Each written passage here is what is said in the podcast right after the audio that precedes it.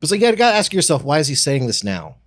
It, it, it's like I, I was shocked. I was shocked with this Soros stuff, but I guess I wasn't shocked at the same time. And and yeah, I, I think it's like from an outsider looking in, it's a horrible business move, I would say.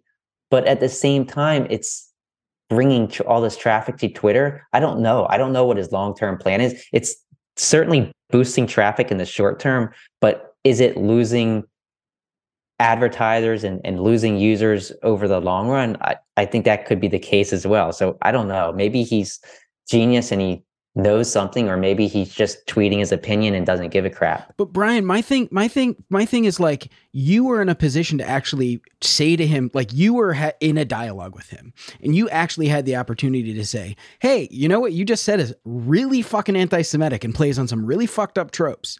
And instead you were just like, "Well, actually Magneto, like I think that you played a useful idiot in that moment." So so I I did I I, I did reply a couple times and I I said a little bit more. So I, I, replied to that reply where he said he was a he was he hated humanity, and then again this morning I replied to or not this morning, I, yeah, sometime today. I replied and I kind of explained how I see it, and and yeah, but the thing is, dude, is that you know, like you are, even though you are very good at compartmentalizing your personal life, which I com- commend you for it. You know that being online like that, if you make multiple replies, what you're doing is fishing to see who's going to which reply is going to get the most uh, attention and, and and if the one that is the most anti-Semitic gets the most attention, don't you feel kind of responsible for that? So, so, so yeah, no. So I, I re- replied to different tweets of his, like a reply to a reply. But so my personal view, and I'm Jewish, uh, I I don't see the tweet itself as anti-Semitic. I see it as definitely something that people who are anti-Semitic are going to run with and use and use as a tool to spread anti-Semitism. So I don't want to say Elon's anti-Semitic.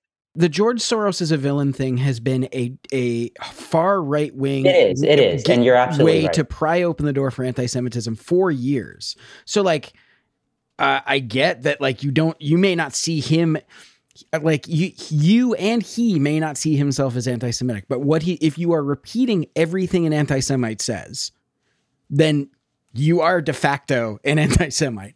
And like I'm no big fan of George Soros either. I don't give a fuck about the guy. What I care about is the fact that is the fact that the richest person in the world who is using who runs the platform that is the place where culture is created, especially for the media, um, is saying things like this, and like you actually have the opportunity for a dialogue with him, and you aren't like you missed a really important opportunity, I think, to say right away as the first response.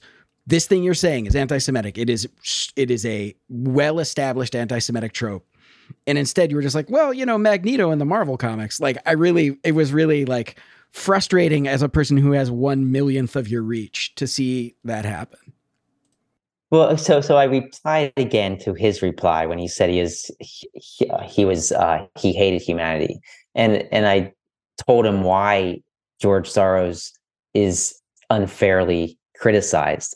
I also replied today, and I said I explained that even though he might not be an anti-Semite, what he said was basically opening the door for actual anti Semites to use that to spread their anti Semitism.